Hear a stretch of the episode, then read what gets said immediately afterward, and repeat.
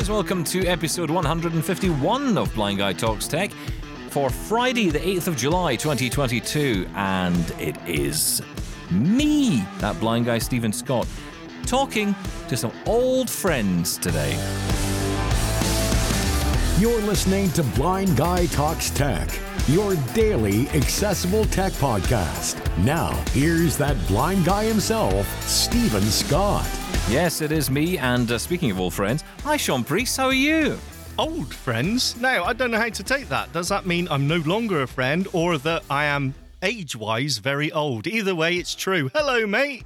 Uh, well, I was kind of going for the third category, which is an old friend, someone you rely on, someone who's there for you, someone who supports Oh, you, someone who's, oh no. you know, uh, with you uh, through all the, the thicks and the thins. Oh, the- God, that was beautiful. I'm filling up. Thank you. But it's not that, it's the first two. Uh, so, anyway, hi. It's Friday. Hey, It's pre-order day for a MacBook Air! Yay! Oh. Well, uh, we're, we are recording this, and I'm I'm kind of going off rumours, so hopefully it is. It will be. Yes, it will be. Are you? Uh, are you uh, taking the plunge? I have to be honest, I was kind of I am thinking about it. Of course. What do you mean you're thinking about? it? You're such a liar. Don't lie to yourself. Don't. Ah, it's ridiculous. Of course you are. I have to be honest. I was very. I mean, I, I think the only thing that's going to stop I it for me very is drunk at the time. Yeah, yeah, that's well. I'm not even going to use that excuse. Not with this one. Uh, you know, it's, it's funny thing. I I walk into the house and I have an Apple box, and the first thing my wife says to me is, "Okay, what is it this time?" Uh, she just doesn't even ask. She Well, doesn't even. I was going to say, at least she's interested. Oh, she's well, interested to ask what it is, and then I tell her, and she just. You can almost hear the eyes glazing over. Uh, she's just say, lost interest. you know what? I, I want to be harsh and brutal and say she should take an interest, but Sarah's into the habit now of buying vinyl, and Oh. uh, every day there's a new, you know, single coming in, and she tells me all about it, and I just tune out because oh. First thing, vinyl sounds absolutely terrible. It sounds like you've set it on fire. Absolute heathen. Oh, it's awful. Absolutely awful. What were we listening to the other day? Uh, I don't know. Eddie and the Hot Rods. She what she gets is these mystery packs of 80s records and you don't know what you're getting. Aira, they're going crazy because she's sitting through what's this one? What's this? Ah, I feel so sorry for them. But uh, yeah, vinyl, terrible. Thank you. Listen, if you're using Aira, can I just ask that you don't completely piss off all of the agents because, you know, uh, we need them. We need them to stay in their jobs. It's funny. You do get, a, you know, after a while, you sort oh, it's Priscilla. How you doing? Yeah. You start to know people. Ah, dear. God Well, you should be getting, on- if she's liking all that, she should get into Time Life because that is, of course, the home of classic hits. Time Life? Remember Time Life? You'd send away for us, you'd send your CD every month and you'd pay Oh, yeah. I'm sorry. No, Music I'm- by subscription, the old way. Britannia, I'm thinking of, where you get Britannia, three CDs and then, yeah, oh, back in the day. Yeah, that's right. Britannia. God, I forgot about them. Anyway, sorry, Yeah. what, what it's talking funny. about? It's funny though, isn't it, when you think about music and how readily available it is. I think I told you the story. I was in Asda one day, and it was, and I was standing in front of all the the cassette tapes at the time, and they had CDs. Just you know, were kind of the new thing. Yeah. and the, it was the time you remember you could buy a single in either tape or CD. Yes, of course. You had the the mix because not everybody had CD and not No. everybody had given up tape, and you know, obviously very quickly that changed. But you know, although I say that, it probably took a couple of years. But I remember standing there thinking, "God, it'd be great if you could just like take the tracks you liked and make your own CD. Like if they had a machine, you could just put the oh. tapes into." And it would bring out a CD with all the, you know, your hits on it that you like. Mm, Because sometimes the now albums didn't have it; didn't have all the tracks you liked. So No, no, you wanted something no. else. No killer or filler. Yeah, exactly. That's right, exactly. So I uh, I have to say things have changed immeasurably, but I don't know if for the better. I, I know it sounds a bit old daddy-o, but Oh dear. I know. But I, I Today's feel, I feel lyrics. bereft of music They today. just mumble. Well, there's that as well. Yeah, It's Mu- funny, today's though. music is terrible. How how how uh, a razor sharp, clear image I've got of certain cassette tape covers. Yes, exactly. And uh, the cassette tapes themselves, like that clear gunmetal grey, transparent, ah, and and and uh, uh, videotapes, getting those little square letters and labeling them. Ah, it was amazing. I used to love it. I used to go into town on a Saturday into Glasgow city centre, and I'd always go to. And for those who are from Glasgow, you'll know who, what I'm talking about here. Uh, Argyle Street in Glasgow, you would have HMV and Virgin Megastore next to each other. Yep, And you would go in there and you'd, you'd buy, I, I used to spend like 16 quid a CD, I know, mad double CD, sixteen quid. up to 20 sometimes. For some reason, I don't know why this is. I always remember the Barry Manilow best of was like 25 pounds.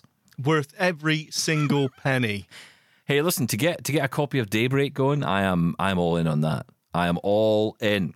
And You do you know what I'm remember talking about, Space Hoppers and um, I don't know uh, marathon bars? It's it's like a copy yes. of I Love the Eighties. Yeah, I know it was so much better in my time, wasn't it? It was so much my day. better when the world was in No. black and white. uh, she was playing vinyl at me. It's, it sounds terrible, crackly. Crack. One got stuck the other day. What was that? That was gold, gold, gold, gold. Oh, it was awful. All I, all I did was say, Amazon play la la la, and it played it in beautiful, crisp, high definition music. And I, I just come on. Throw a dog toy at the record player, or you know, get up and stamp your feet. That solves it. You just got to kick it past that bit of the groove. I always remember the quarter in radio. You had the quarter ton. Now, I didn't do a lot of this when I was growing up in radio because when I got there, it was, and we're going to talk about this today actually on the show. Um, but you know, when I was growing up in radio, it was all kind of playout systems coming through, CD players to some degree, cart machines even. Uh, But in some studios, they still had the record players, and you'd bring in the records and you'd put them in, and you'd get the tracks. The way you lined it up for radio was you would put the track on, you would line it up so you'd get it ready to go. You- You'd be listening to it off air, and then you would do a quarter ton back, and you'd hold it. You just hold it with your finger Yeah. and then you would just wait, and then as soon as you wanted the track to go, you just let go, and off it would start. And um, and that, that gave it the time to spin up before the track started. You see, so it made it sound instead of it sounding like it starting like that. Um, oh, it was great. I remember those days. Didn't do a lot of it, but you know, I enjoyed it. I, I all became computers after that, which is funnily enough what we're talking about today. Because I am, Technology, you say? Yes. Yes, I know. Well, very old technology. Um, yeah, today's a, today's an interesting one because you know what? It's Friday. It's chill out time. The world's in a mess. So I thought, screw it. I'm going to have some fun. And I got with an old friend who I've known for a long time. And we got the chance to sit down. We, we've been having a catch up every month or so, and we do this every month just to get together and say hello. And he keeps saying to me, you know, ah, when am I coming on your podcast? When am I, com- when am I coming on? I'm not. I'm not. You know, not just coming on. I, I want to be invited on. I said, okay, yes, fine. for a reason. Yeah, exactly right. Yeah. So I um I did. I, I invited him on uh, there and then in the restaurant. I said, let's just do it now. Just to, So, uh, just to shut him up. Is that what yeah, you're saying? How dare much, yeah. you? So um yeah, uh, we had a really interesting conversation. So I'm going to play that in full today because it kind of gets into a bit of my history with radio and got, getting started in it, and we really geek out in some of that stuff. So yeah, it's a very enjoyable interview. Purely, um, what's the word I'm thinking of here? Self and self and two words actually. Self indulgent. That is what I'm being today. Self I, indulgent. I don't think so, actually, because I've had a little bit of a sneak preview of this. Uh, I had a, a little listen.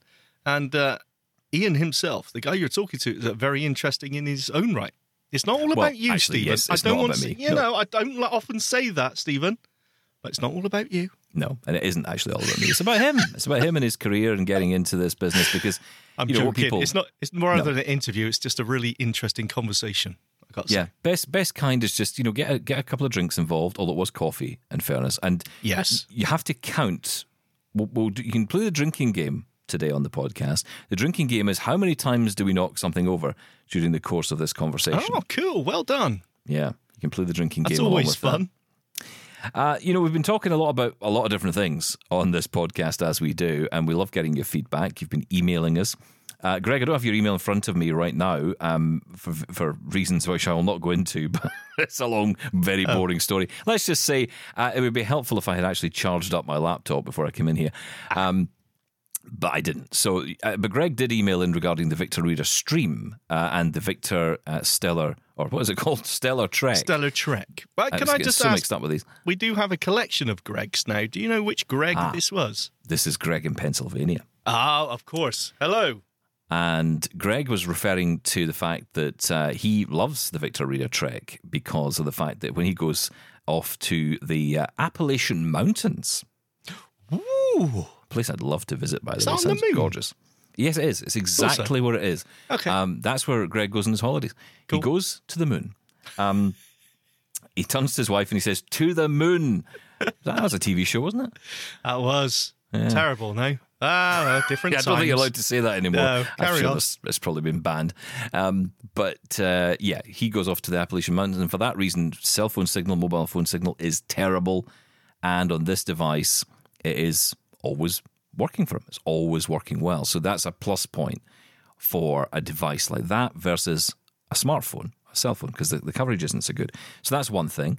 Um, he was also talking about, and I'm racking my brains here with your email in my head because you were talking about the National Library Service and how Humanware uh, developed the NLS player um, and was involved in creating that. And he was talking about his concerns perhaps around what the future of that will be. But um, I'll, I'll get that proper email read out. You know, rather than me just try and make it up in my head, Greg. Because Yes. this is this is an interesting new way of doing the show where I just imagine what you said and just say it out loud.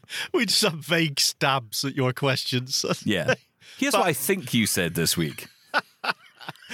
Ah, yes. Humanware are a very interesting company, I've got to say, because although I, I sometimes struggle to think, why would I have that over my smartphone? And I say that for a lot of specialist tech. You know, I've said this for a long time. Um, I do recognize, and, and I do recognize the, the, the, the importance of having that specialized tech as an option out there still. And um, yeah, I mean, that makes a perfect sense to me that the Trekker Breeze or, or whatever you're using when you're going somewhere and somewhere really in the wilderness, you know, that, of course, I'm thinking of going to the high street, going to the local, you know, bakery to pick up a pie, whereas Greg's trekking through the um, Appalachian mountains, mountains, on yeah. the moon. It's uh, yeah, it's it's a proper use. So uh, and Greg is very very knowledgeable, of course, Well, absolutely. Um, more more than us. well, that would be clear. I mean, if he can make his way to the Appalachian Mountains and back, then In I the think mo- yeah, he's on the incredibly Huh? on the moon with a, a Victor Reader trek. That is Yeah. brilliant. Well done, you. There you go. I think that's that's uh, absolutely it. Sold to So all there's of us. Greg's email, which we never actually read out. Um, but we will get that proper email read. I promise you, Greg. We'll get that proper email read. But here's one that's a bit easier. This is a voicemail, um, and uh, we will hear what uh, you had to say. You give us a call on the uh, Eleanor line 0204 571 3354. Hello, this is Darren from Bexley. I'm more than happy for my message to go out on air. Um, just ringing to say thank you for all the articles that you do. I'm enjoying the podcasts, especially the one today about the uh, Stellar Trek. Uh, this uh, brings me a few uh, uh, pointers or wonderings really about it. If it is priced at a very reasonable price, i.e. under a thousand pound, and it the OCR is any good, then it could really uh, be a major, major competitor and indeed be a threat to the Orcam reader. Um, and the fact that it's Wi-Fi connected, that's an interesting one as well. Um, also, the Orbit uh, multi-line Orbit uh, slate is an interesting one to watch as well. Um, yeah, it's all getting very interesting. What else is going to come up?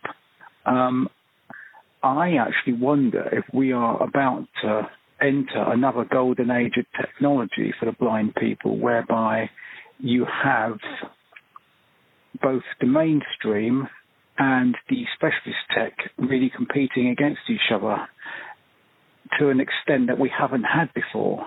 I know in the 90s and the 2000s, we it was mainly specialist tech up until fairly recently, but now we are in a situation where we've got both competing. So I actually think we may be heading for a golden age of blind uh, technology in both the assistive and or specialist and the mainstream uh, camps. So wonder what your thoughts were on uh, that. And uh, yeah, I think this is all getting very, very interesting, and I look forward to hearing more about the Stellar Trek. Uh, that sounds a very interesting product. Um, and thank you very much. Uh, and until next time, I'll leave another message. This is Darren from Bexley saying bye for now, and thank you for your good work. I've this used to listen to during Tech Talks when it was on RNIB Connect, and I followed you across. This is Darren saying bye for now, and thank you. Bye. Thank you, Darren. That was a lovely message to get, uh, giving us a call there on the uh, old Eleanor line. Thank you, Darren. Uh, yeah, that was lovely. And uh, yeah, we, we are glad to be here. We're glad to be of service. Yeah, could this, could the Stellar Golden Trek Age. be a, yeah, Golden Age? Could the Stellar Trek be a threat to the Orcam? That was one I picked up out of that. You picked up Golden Age, and I went straight for, oh, everything else is getting destroyed. I, Um, I did hear a lot. There was a lot of talk about the Orbit uh, reader. Um, I noticed at Sight Village, people were were talking how popular it is. Um, Orcam. Oh yes, sorry, sorry. What did I say? Oh yeah, yeah, the Orcam. Yes, Yeah, the Or- it- it- it- yeah, Darren referred to the, the, Or, the Orcam reader, but yeah, the, there's various versions of the Orcam because you get the Orcam My Eye, the Orcam Read. It does get a little bit confusing. It was, no, it was it was the read. Yeah, no, it was the read. That was uh, I think that was what people were That's talking the highlighter one. Yeah, it's like a hi- it's, it's like right. a highlighter pen. You hold it in your But the main thing they were talking about was just how easy it was to use. Hmm. That was why they were saying it was so popular. It was just it it just works was something I kept hearing. So, um, yeah, I, I see again though with the with the Stellar uh, Trek. it- It's, it, uh, so you need someone who's really into their GPS and into their OCR. Do you know what I mean? It, it it's just a weird. I just find it a strange combination. That's all. Well, you know, following on from our conversation, which we had on the last podcast with uh, Charles uh, from ARX Vision, talking about ARX and how that works, and Yes. you know, essentially having that that baseline of ability that that other devices out there already have, but they can build on it because they're a platform. You know, we had this this conversation, and we what we didn't touch on in that interview, I think a lot of people were thinking it. Perhaps I certainly was, which was well you know the the difference with creating so the way that Charles describes this is that ARX Vision has that baseline of uh, functionality in the same way that Seeing AI does, in the same way that Envision does, and in the same way I guess that Orcam does, right? So it's got the short text functions, it's got the read functions, it can scan codes, it can see faces, Yeah. it can it can detect all that. That's the baseline for him. But what he says is that this is a platform that other people can develop into. That's how Aira is able to perform with ARX. It's not a separate app. It's not a new app. It's not built into the ARX app. It's, you know, the Aira app as you know, with the ability to connect to this device via that app because they have the SDK that connects with it, right? So that's how it all comes together, which is brilliant. Um, Orcam doesn't have that. So Orcam is a standalone device, and that was part of its appeal at the beginning. That was part of its selling point. That was one of its unique selling points, was that it was a device that was completely isolated. So the, the images that were processed were processed on board. They were not sent off to the cloud. That was able to a provide answers more quickly, and it was able to do it privately. So an image that was taken was then discarded. Um, so you didn't have this build-up of images that wasn't all getting sent to the cloud. It wasn't being shared around. So there was a security aspect. But the downside now with that product in particular is that Envision and ARX, because they are able to connect to the phone, obviously on A- ARX's case, it is uh, uh, an Android phone at the moment that is tethered with an actual cable. Envision can be iOS or Android wirelessly. Um, this is quite an interesting space because they can then use that technology to connect with other providers, like as we've always wanted it to be, Be My Eyes, Aira, whatever else, right? I mean, at the, meantime, or in in this at this particular time, it is Aira, but you know, I, I think Orcam, the sort of move towards being a, a privacy focused, has actually become a bit of a negative for them. So there's that. And then I guess the same would apply to the Stellar Trek because, again, it's a closed system. It's not something you can develop into.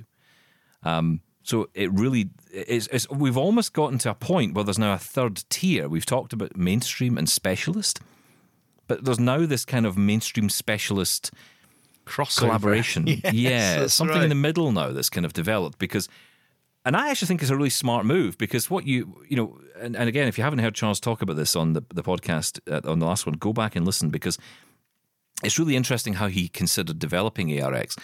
Let's think about the hardware that already exists. We've got Android phones, we've got iPhones, they have all the power in them.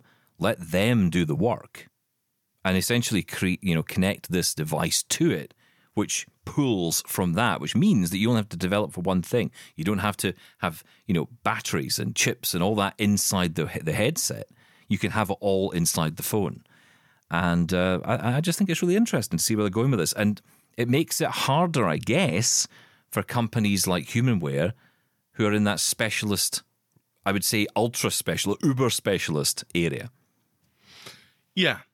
Uh, I, I guess the that makes sense. Yeah, no, I, I totally get you. And you could make the same argument going back to OCR. I mean, you know, you could say that it's almost um, specialist accessories for mainstream products. If you get the giraffe stand or the scan stand for your A smartphone, you know, the argument is you can have a setup there where you can place documents easily, you can easily set up a scan program, and you've got your own scanning setup, and, uh, you know, which is a mix between specialist accessories and mainstream tech versus just a, uh, a specialist OCR hardware. Um, I don't know. I, I think for me, it always just comes down to the price, right? Uh, mm. Specialist software companies or manufacturers are always going to argue that you know they can maximize on their product. They can uh, focus purely on on us and our needs. Whereas with mainstream, there's always going to be some sort of limitation, or they're going to try and work around to get things to work as as we want them. Um, whereas you know, their uh, specialist companies are designing their hardware for a specific task. So, but for me, it just comes down to the accessibility. Trying to, people actually getting these products in their hands. I understand the great uh, uh, the great options that they offer, but how many people can afford it? I could never afford a, a, a standard braille display. I just couldn't. And mm. and a lot of these products, like the Treks and the I don't know whatever else there is, they're so expensive. I can't afford them, and I'm not anything out of the ordinary when it comes to the VI world. You know, the unemployment rate is massive. Um, we're not all in work or in education, and there's not always someone where we can get a, a, access to this equipment through somewhere else, a government department or a grant. And I just think that actually access to this specialist tech, because of the price, is very limited, and I can't get away from that. Yeah, I, I cannot agree more. And I think that you know that you do speak for a lot of people in that, and you speak. I say, I would say you speak for the majority. I think you speak for people who do not contact us, who are you know maybe catching this podcast and yeah, I think so. They're hearing it and thinking this all sounds great. And we've had these emails. We've had people saying, you know, this all sounds brilliant, but there's no way I can afford it. Yeah, and again, look, this isn't against the companies. I, I, do understand it's a niche market. I do understand there's a lot that goes into research and you know tooling the the prototypes for these and, and the the design. Hundreds and thousands of pounds to to do these prototypes and bring out a new product. Of course, there is. So I totally understand the pricing. I'm just saying that I can totally see why people say, you know what, yes, that sounds great, but I've got to go mainstream. I mean, mm-hmm. even people in our community, how many people say, yeah, I'd love a smartphone. It's good, good for you. You can afford a smartphone. There's people out there that, that can't even get a, a you know, on the iPhone ecosystem at all. So when it comes to specialized tech and those prices, it, it's another level again. So, yeah, sorry, I'm on my soapbox a little bit. Um, no, I think you're quite right. Yeah. Uh, now, listen, I found the email from Greg. I'm, I'm able to get it oh, uh, here now. Uh, I may as well do this properly if we're going to do this. Um, and that's that's a that, by the way, is the uh, mission statement of our podcast. is it? For, if we bother turning up, we may as well try and do it right. Uh, so Greg says, I use a Victor Trek as well as the stream all the time. My wife and I frequently have travelled to visit relatives in the Appalachian Mountains, where cell phone connections are spotty at best, making relying on cell phone GPS problematic. The Trek is wonderful in this situation. Also, as I am still using an iPhone 6S Plus with original battery, I use the Trek for everyday navigation. Now, aside from saving my phone battery, it's just frankly a better GPS experience than my phone apps are, although I often have Blind Square running on the phone at the same time. In reality, I use the Trek for eight hours a day or so for podcasts and books, and I use my phone for Seeing AI, Be My Eyes, and other apps. Now, what your Humanware folks did not say on your episode is that they had been working with the US National Library Service to help develop the next NLS book player generation, which reportedly had a voice control interface. Now, the NLS has recently changed directors, and interviews have suggested that the NLS may be changing directions in how they see the next generation player. Humanware wrote the software for the original NLS digital book player, which had some common traits as the first generation stream. But uh, what this means for the future of humanware products is anyone's guess. That's uh, Greg in Pennsylvania. Now, that's I have to say that's an area I don't really know much about. Um, but I, I, I wanted to get that point out there because you had very kindly written it in. Um, I said So- he was knowledgeable. Greg, you always blow my mind. Absolutely. You, you you know your stuff here. And they did mention, you know, there was some interesting talk there about versions of, I can't remember what I'm, going to say now, but there was a version of a certain product which, you know, went to the American print, print house and a different one for them for a different market. So writing software for different areas is something they do do. Um, so yeah, I honestly don't know enough about it, but um, it's interesting to see what how far humanware uh, are actually. They're, they're all over the place. Well, they are, and they- do all this work with uh, American Printing House for the Blind as well. And obviously, a lot of this is down to education, right? They're building products that can work in education, um, quite rightly so. I mean, look, I go on and on about, and I don't think I go on enough, frankly, uh, about children getting uh, taught Braille in schools. But in order to do that, you know, they can't all be sitting there with Perkins No, you know, ideally they want to have a mantis or they want to have a, a braille note or you know whatever it might be. Yeah. you know, brilliant, whatever it might be. Just just to have technology in front of them, and the education departments should be paying for that. So, yes, but that's another story. Uh, anyway, um, it is Friday. It is Fri- Friday. We're chilling out, and uh, I had the chance to go and visit an old friend for lunch, and I took my little microphone with me, and uh, decided to just have a nice conversation over coffee uh, with an old friend. Hello, Ian Hamilton. How are you? I'm very well, Steven Scott. Now, for people who don't know who the hell you are, who the hell are you? Sometimes I don't even know who I am. Uh, I work for BBC Scotland. I work there as a reporter and presenter of documentaries periodically. And I've known you for, we're just discussing this for the best part of 27 years. That's why we're so familiar, right? Yes, Because people exactly. are thinking, why is he so familiar with this guy? yeah. And uh, I'm going to take the credit or the blame, Mm-hmm. depends which way you take it. yep. I'm introducing you to radio. And back in the 1990s, you reckon? Uh, we were talking about this earlier. 1995 Yeah. is the date. That's the year I remember. Now, I don't know if that's the year I got involved with the hospital radio, but I think it's certainly the year I visited. And then stuff started to happen because we did what was at the time, or you guys were doing at the time, what's called an RSL. I don't think they do that anymore. I think they still do, yeah. Restricted service license, Yeah, right? yeah. And it was a month long radio broadcast. And you were on air for a month. I think I came down just at the tail end of that. I vaguely remember. That's what I remember because it was a million years ago. And um, I remember coming down. I met you.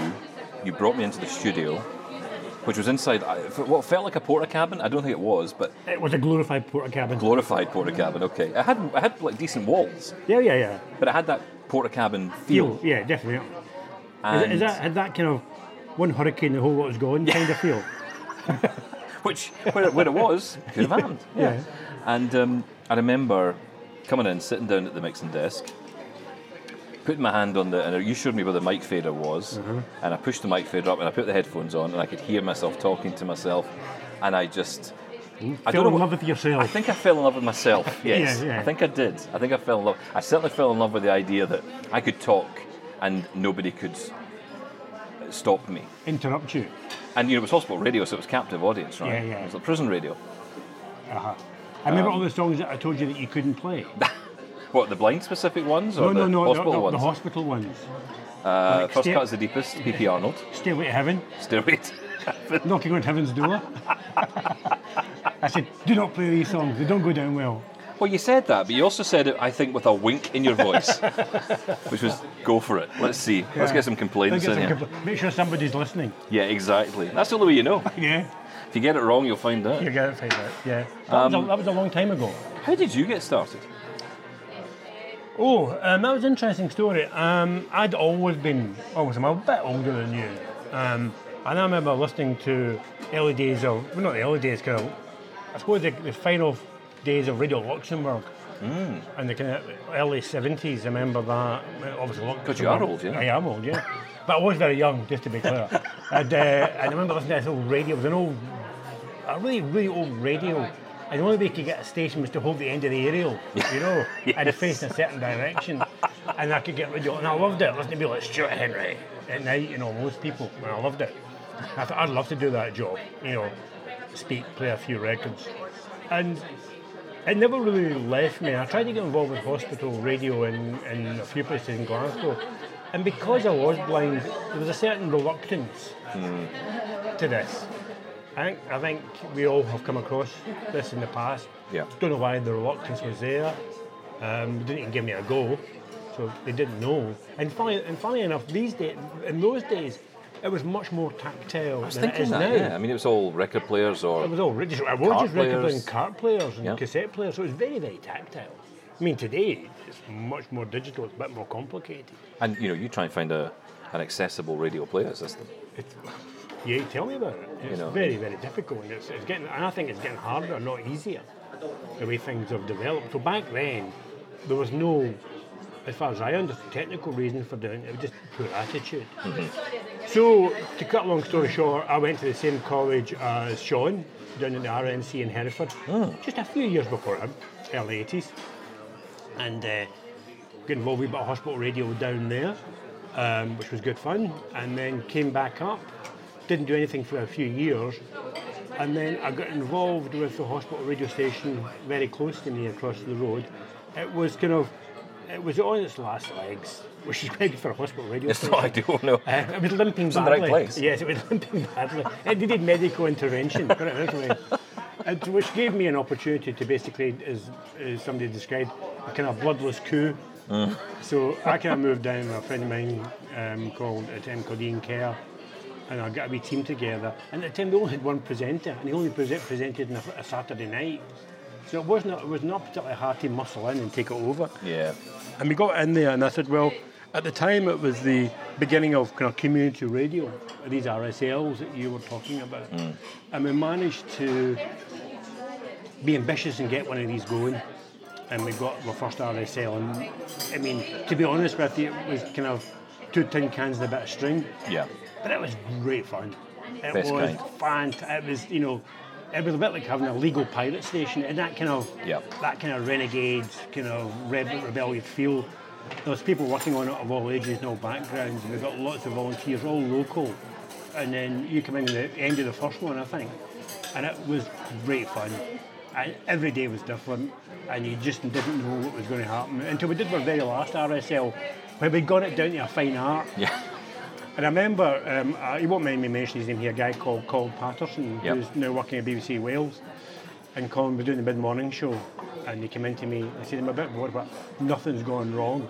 I said, maybe just time to stop the station now. Yeah, just turn it off. It's enough now. Nothing's gone wrong because we knew we knew what we were doing. But every day was great fun. It was I thoroughly enjoyed it. We went for the license, but didn't but didn't get it. Yeah. and then. I'd done quite a lot of. I was a drummer. Am I boring with this, by the way? No, this is brilliant. Um, This I is all history and This is all history. Beautiful memories for me. I, I had done um, went to become a drama worker, working with a disability theatre company. I did that for a few years, and did some other bits and bobs. Always pretty active. And then a friend of mine who worked at the BBC said, "Why don't you apply to the BBC?" I said, "I'm never going to get in there." You know, I always think BBC types, Yeah. like you, are going to get in there, Steven. You know? Oh no, not me. Definitely not me. And I thought, oh, no, getting there. I've got, I've got a disability. It's not going to happen. My Too much of an came- opinion. Yeah, a job, I've got an opinion. And a job came up, and 350 people applied for three posts back in 1999. I applied for one of them and got it. Wow. Um, and I'm still there over, well over 20 years later. And everything I've done so far has been purely by accident and just by saying yes. And I think this is somewhere that you and I agree on, Steven. As long as nobody dies, nobody gets injured, and it's not illegal, just say yes. If you want to do yes. it, just have a go. Have a go, guys, you know. And uh, what happened was I turned up to become basically a kind of researcher, assistant producer for Radio Scotland to start this job. And the, one of the producers at that point, her reporter hadn't turned up. And she said to me, I'm really struggling. My reporter's not turned up because you couldn't go out and do a story for me at B&Q, of all places. I went, well, okay, she'll give me this cassette player. That's what they're using to do the recordings on. Um, and she gave me this cassette player, a cassette recorder, and a microphone.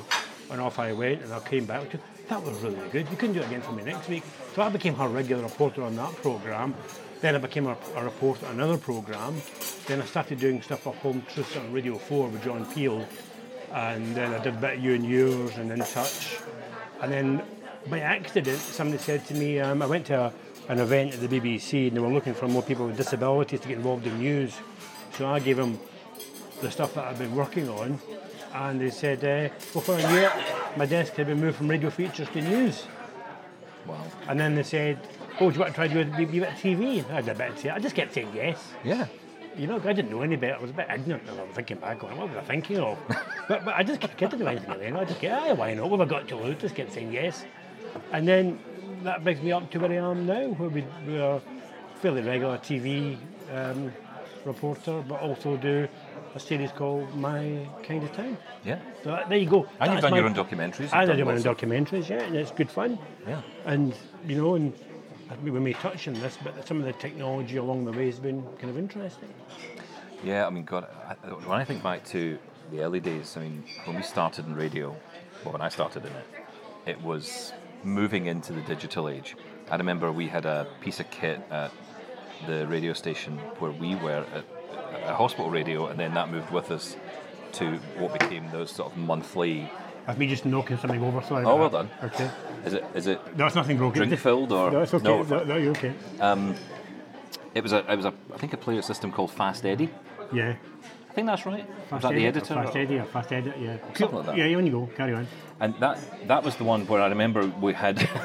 I remember the, it was so simple that you could literally play something. I don't think you could play next anything. You couldn't. You, Yeah. could, you had to wait till it was finished. Yeah. You couldn't overlay anything. No. You basically were just playing a track and it would play the. I mean, it was like a CD player, really. Yeah. But it was on a computer. But it was ingenious and it had a keypad and it had accessories and I Mm-hmm. loved it.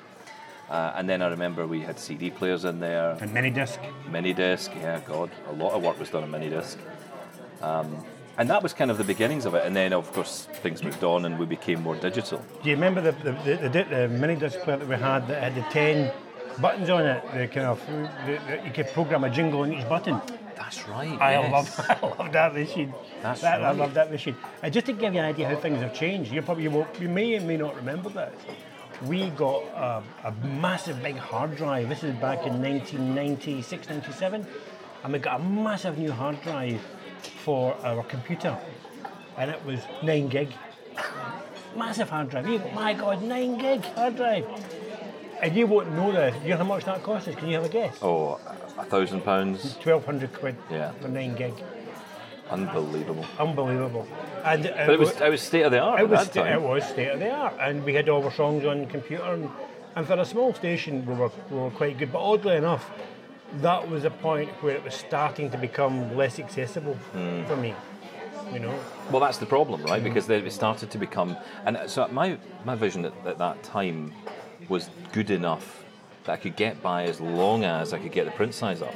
yeah. And oftentimes it was a, I mean, I remember the times I used to have my nose up against I screens just about to to, say see. that. I, I think you and I had our noses pressed against the screen. I had a little bit of vision like you, Mm-hmm. not quite as much as you, but a wee bit behind you and a wee bit of vision. I'm sure a lot of nose prints. I think it'll be a COVID problem today. Uh, having our noses are pressed up against these screens. I worked with a guy who was visually impaired years ago. Uh, his name's Stuart. I won't say his full name, but most people will probably know him in the radio business. And he used this system. Now, let me remind myself what it's called ENCO DAD, mm-hmm. which was a touchscreen based system. Yeah. And he worked at, he used that at the radio station he worked at. But it was a touchscreen system, and because he would go so close to the screen, his nose would touch the screen and he'd fire off jingles all over the place as he's trying to see what he's trying to do. Yeah, It yeah. was just like, and nobody bothered because, yeah, it's just Stuart, right? Uh, well, before what, somebody need to lean over to look at that's the screen right. and end up putting the microphone on and off and turn things on and off. That's right. No- Well, that was it because always the, the monitors were the big CRT screens, so they were huge, and they were always sitting behind the mixer, which so you had to cr- go right across that to get to the screen to get close enough to it, and you know that's me breaking something there. Um, but it was just. It- It's so interesting. We just adapted. We just got on with it. And okay, if we were totally blind, we would have had more problems. But we'd have probably get somebody in just to say, "What's that say? What's that do?" Mm-hmm. We'd have been okay. We'd have figured it out. And I think that's something which you and I have got in common is that sense of let's just get on with it. And I see a lot of people today, and it's interesting. I want to get your take on this. I see so many people today who talk about getting into work for experience, but they immediately want paid. They immediately want to be getting the top dollar. They immediately, I, my, you know, I have value. I have experience. I can bring something to this, so you should pay me for it. Now, I'm not suggesting for a second that nobody should get paid or that people shouldn't, but if you're starting out in any job, I think an element of volunteering is no bad thing. First off, it gets it gives you the chance to make mistakes, gives you the chance to get things wrong, gives you a chance to learn, and learn about things you might never have intended to learn. It's something I feel really strongly about, Steven. Just to let people know we're in a, a restaurant at the moment having lunch. Mm. We're not noises about. Um, I, I, feel very strongly about this. I mean, you look back, and I think Avon FM or community station that you and I worked on is a good example of that, about how many people worked at that station went on to become professionals. And they say that they learned more at Avon FM. They, they gave them the foundation, it gave them the apprenticeship, if you like. Right? I could not agree more. Which, which took them on, and I mentioned Colin Patterson there, and there's other people. And nobody earned a penny. And nobody, I mean, did it because we It cost us money. It. It cost us money. Yeah, it cost, it cost me a fortune. Yeah. And and um, but we did it because we loved it. Right? There was nothing. There was no way we were going to get any money for it. And I think there's a. You have to earn. The things uh, people think when they move into radio or TV and think you're going to become a star overnight. It took me 20 years to get my TV series. Absolutely. Nothing happens overnight. You have to work it. You have to earn the respect and you have to just say yes and have a go. Yeah. You know, whether it's whether it's doing the photocopying, whether it's making people cups of tea, or whether it might be. I mean, you came in, and to refer to you, Steven, when you came in to work in Avon FM, you did everything. Yeah. And he even helped an old guy called Charlie Boyle, who's a star of the station. Yeah. You drove a desk for him. There's a big generational gap. Didn't worry you, didn't worry him. Uh, everybody seemed to be quite happy I love with Charlie. it. You love Charlie. I know you love Charlie. And to me, it would just it just worked. And I think giving people that foundation is is important. And that's why I say I just say, yeah, I'll go on that. Yeah, I'll do it. Yeah. You know, I'll go and do that report for you, Mrs. Producer at BBC. I'll go and do it. But at the same time, I was quite happy just to go and do the most mundane things because by doing the mundane things, you learn about everything. You learn about yourself. You learn about what you, what you can do, what you can do. You learn about psychology. You learn about people. You know, it's not just about the activity, it's about what goes along with it. I couldn't agree more. And, and you know, I, I, think I learned two things, two key things from when I was at Avon FM with you starting out. And that was I learned to develop a passion. And I think I walked in with an element of it, but I was young, right? So I was, I was passionate about anything that was interesting. And this interested me. So I wanted to do it. And, I, and then I decided, well, I'm having so much fun, I want to do it well. And then that turned into a passion for the job and then that's what drove me through I think quite a lot of my career so that that was rooted in that mm-hmm. but secondly it was the opportunity to do anything I wanted to do and if I wanted to know about something I could come to you I could go to Ian I could go to any of the people everybody was open because we were all learning there was no hierarchy there was a hierarchy but there wasn't you and Ian Kerr you were the hierarchy you were the bosses mm-hmm. we were the we came to you with questions and you would say yeah or nay more often than not the answer was yeah do it Mm-hmm. I'd like to do this, I'd like to try this. Go do it. Because the approach was, well, if you get it wrong, we learn from it. If you get it right, great, you've mm-hmm. learned something new. And that that that is, I, I, just we need more of that. I think, and there's there's a lot of it out there, but I think that the biggest problem I guess we have today is that there just aren't those opportunities, or not as many as there used to be. I mean, we had we had a lot of radio stations to go off and work in. Mm-hmm. We had places to go, you know, I look at the commercial radio landscape in the UK now, and it's, it's pretty much disappeared. It's, yeah. it's all groups, two or three groups running yeah. everything. Yeah. So God help me if you're not Amanda Holden or Jamie Theakston or you know Chris Moyles or you know whoever you are, because how are you going to get to those positions? There was at least when we were growing up, there were routes to that. Local radio stations, the national radio stations would pay interest to that. Even the more regional radio stations you could go into. You know, I think about when, when in Scotland we had, you know, uh, local radio stations like the one I worked at eventually, Clan FM. You could progress to say Scot FM or Real Radio. Um, then that that would maybe progress you to the BBC, maybe progress you to one of the bigger groups Capital, like Capital or Smooth or whatever it was, Magic. There was a place, there was a way to get there. How do you get there from hospital radio? I think it's very difficult, but I, I wonder even for those stations, things are changing. I wonder if things like Apple Music and Spotify has changed that you can put The very existence of radio is in question. You- Right? Exactly, podcasts. In some ways, you could say it's democratized. I mean, Hmm. 20 years ago, the idea of you and I sitting making this and putting it out on the internet, well, people hopefully will listen to it. Well, I've. I've no hope for that. But I mean, I'm, I'm slightly more optimistic about speech. I thought speech radio was going to go. Yeah. But when you see how podcasts have kind of taken over from that, and you can listen to it when you want to listen to it. Now, it is narrowcast radio, Yeah. but that's okay because you can find things that you like. And I, I find I shouldn't maybe say this because given I work for the BBC, but I, I find myself very rarely listening to live radio anymore. I mean, I listen to a lot of BBC podcasts. I listen to your podcast. I'll tune into Double Tap Canada. I'll find other ones that I'm interested in, other subjects made by a range of people. But the subjects that I am interested in, I want to listen to them, and I want when I want to listen to them. So I'm a little bit more optimistic when it comes to speech radio, where I was a bit fearful about maybe 10 years ago. Now I'm not quite so fearful about, let's not call it radio, let's just call it, well, what would you call it? Speech. It's not even broadcasting, it's speech. Well, this is the thing. So it- it went from being so we would be we were broadcasters, and we did broadcast, and our role was to be as available to as many people, many listeners as possible. That was our job.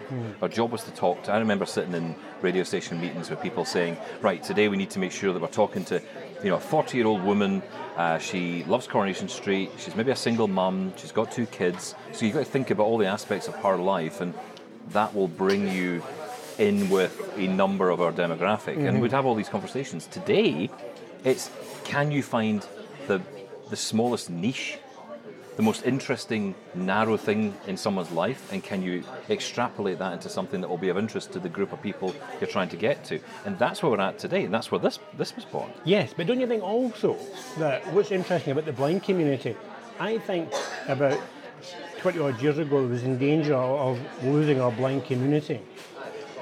And I, I think I did, I wouldn't have said this 25, 30 years ago, but you know, the, the deaf community is very strong. And the name of inclusion, which I'm not against, by the way, No. but but somehow blind people have we've got to be included in mainstream activity.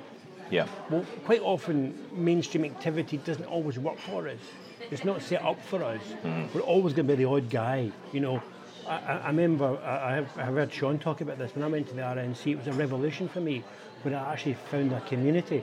When I discovered that I was really bad at football, not because I was blind, just because I was really bad at football. Yeah. Up to that point, I could use the excuse of being blind. and I could people who two glass eye were running past me with a ball going, oh, actually, hang on a wee minute, this isn't quite right here. This is something, right? This is, I can't use that as an excuse anymore. And all of a sudden, I kind of found my, I found my community. And I think, because you can be a member of several communities, can't you? Mm-hmm. You can be a broadcasting community, your, your my BBC community, or your blind community. And I think it's really important that we hold on to that. And I think what's really happened, really interesting with podcasts, is rather than have a kind of, as far as you and I are concerned, having a, a West of Scotland blind community, which is pretty narrow, and, and, mm-hmm. and we've got a worldwide blind community. You know, and I think that's really interesting. I think that's really important for us to, to learn from each other. You know, I've never thought of that attached to podcasting like that. That's interesting. Mm-hmm. Because, yeah, you're right. I mean, it, it, that would have been difficult to achieve because I know, for example, a lot of blind people are into ham radio. yeah. That was never really going to take off as a mainstream activity for No. blind people. I mean, it wasn't going to be, hey, you're blind, so here's your your white cane, your liquid level indicator, and a ham radio set to, you Yeah. know, Donkey 69 or whatever Yeah. it is. Um, I think Donkey 69 was a very important thing to say, and I suspect Shaun might edit that bit out. Well, al- although I hope he doesn't. I, I don't think he will. I, I have a feeling he won't touch that at all. Um, but any excuse to get me in trouble.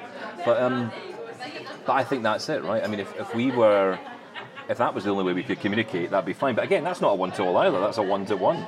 Yeah. To most, to, to, to all intents and purposes, this is very different. I have to say, I, I do prefer the word community to identity. If I'm brutally honest about it. I like the word community. Yeah. I like the word community, and it's interesting. So the things that the things that I get frustrated with with my Apple laptop or my iPhone or JAWS is the same to me here as it is in somebody in New Zealand or Canada or Exactly. or London. It makes no difference. We all face the same barrier. The only difference I find and our podcast hasn't really touched this yet, and maybe it will in the future, but is, the, the access, it's not the technology itself that's different, the technology is universal. It's the access to it. That's the difference. But that's where we can learn from each other. Yeah. And that's that's why it's important to have the, the continual conversation that I think about the kind of specialist versus mainstream. It's not a debate where you know that oh a braille you know note taker is no good for you. It's that you may not never be able to afford one. You Yeah. may never have access to one. So Yeah. what's the alternative?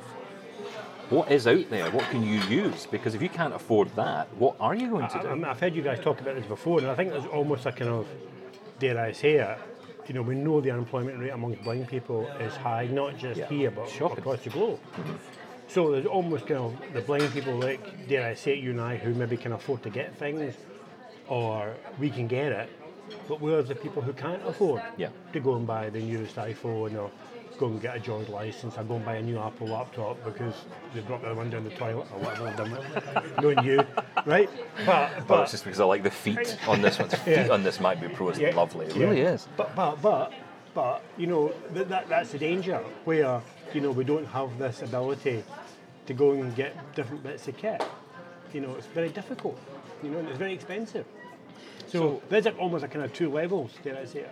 I haves and remember- the have-nots. That worries me. Well, absolutely. I remember a piece of kit, and I wonder, I wonder if you still got it. I think I want to call it the Sonifex Courier. Does that ring a bell? No, I don't remember that. It was a piece of kit that you had. I'm pretty sure you wangled it through Access to Work, and it was a re- some kind of recording device. Oh, oh the ISDN on it. That's the one. That's yeah. the one, yes. Yeah. It had ISDN codec built Yeah, yeah, yeah. But it was a recorder, wasn't it? It was a recorder and ISDN kind of, and it was about the closest thing to being kind of semi-accessible. Yeah. It was never perfect, but it was about the closest. It didn't quite develop the way I like it had seemed. You know, And for the children who are listening, uh, ISDN is a an antiquated piece of technology, which was basically like internet for boring people. Um, internet, if you only wanted to talk to one person, um, because really it was a connection. It was just a, a way of connecting, a bit like a phone line, right? But it was, Yeah. but it was just a, a higher quality it's long. It's phone not line. going. It's not. There's still remnants are hanging about, but Yeah, well, it's, that's as, true, it's, yeah. it's as good as going. It's as good, and it, it will be gone. I think Yeah. soon enough they'll be, yeah. be getting rid of it. oh, IP stuff is taking over, hasn't it? Going by what you've said, I'm interested to know your take on the future with technology because you know things have changed. A lot's moving along.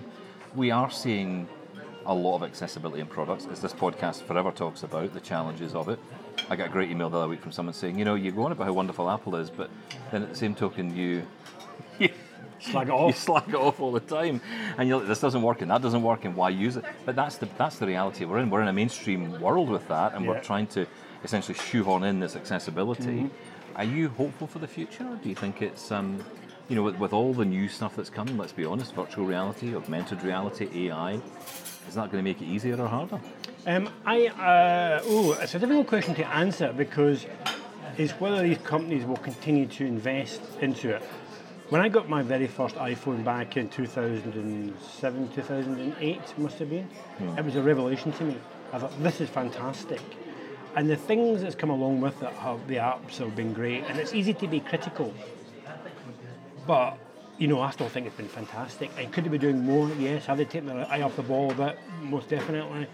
Um, but in still saying all that, it's, it's still it's, it's still dragged the other companies along, hasn't it? Apple. It's dragged the other ones along. I wonder if Apple hadn't done what they'd done, would other companies have followed? It's forced them. I often wonder that. It's, it's forced them. So rather than castigate them, I want to be a critical friend. Is the way I'd like to What I will it. say is, I think, and it's interesting because I often get this perspective flung at me, which is that, well, actually, it may not have happened with Apple, and if it hadn't, would it have? It would have become.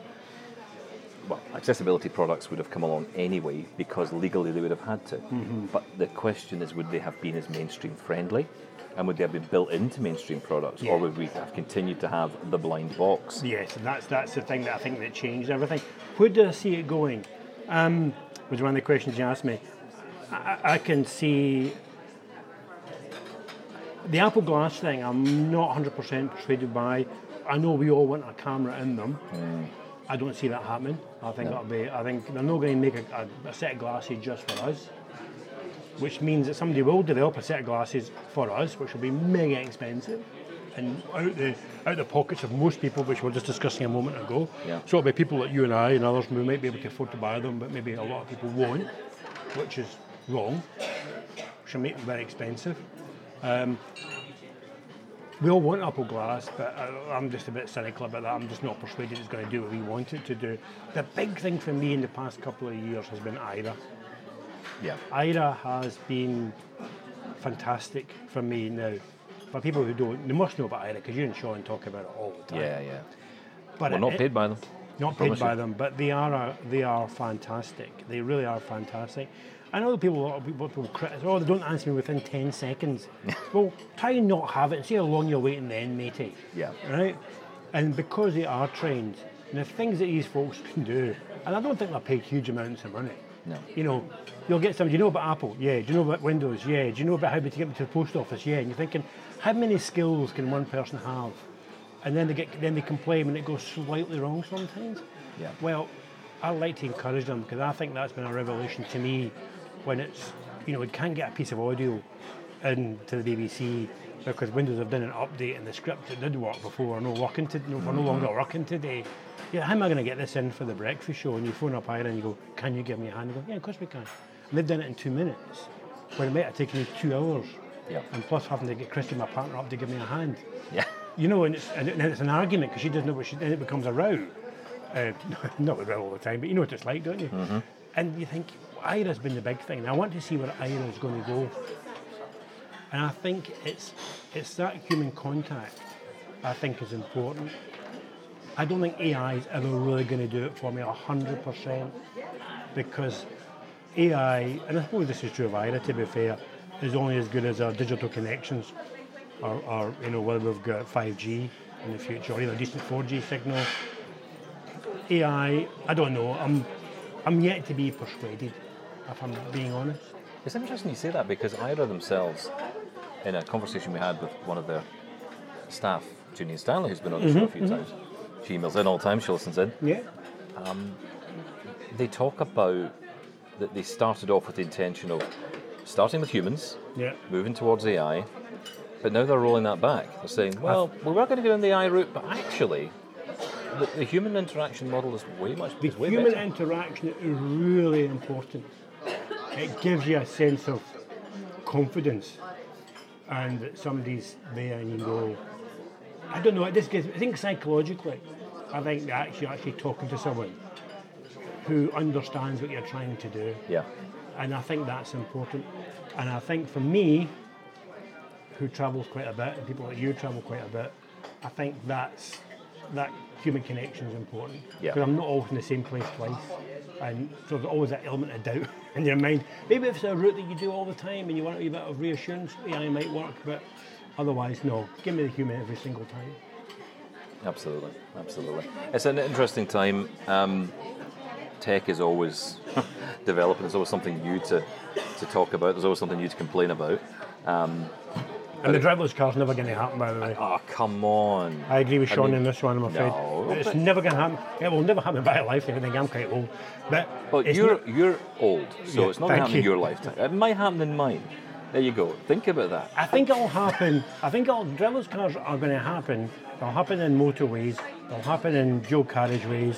They may even happen in some town centres.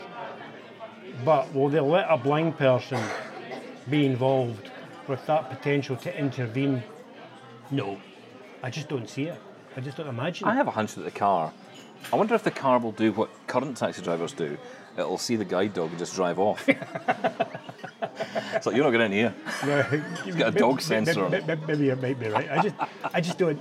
I hope, by the way, if, if, if I'm wrong, and I'm wrong, and one day, Steven, in maybe five years' time, I'll say, I'll, I'll come up and pick you up, Steven, we'll go out for lunch, and I'll, Yep. pick, I'll get my car, or vice versa. I'll be over the moon. Well, you'll have your TV crew and I'll have mine I filming that moment Well, because yes, yes, that. we'll need to. I just don't see it happening. I just I cannot imagine it happening. But if I'm wrong, I'll buy you lunch. Okay. I think I'm buying lunch today anyway. I think you are, yeah. Well, that's fine. There you go. You can buy it again. Okay. That's twice in a lifetime.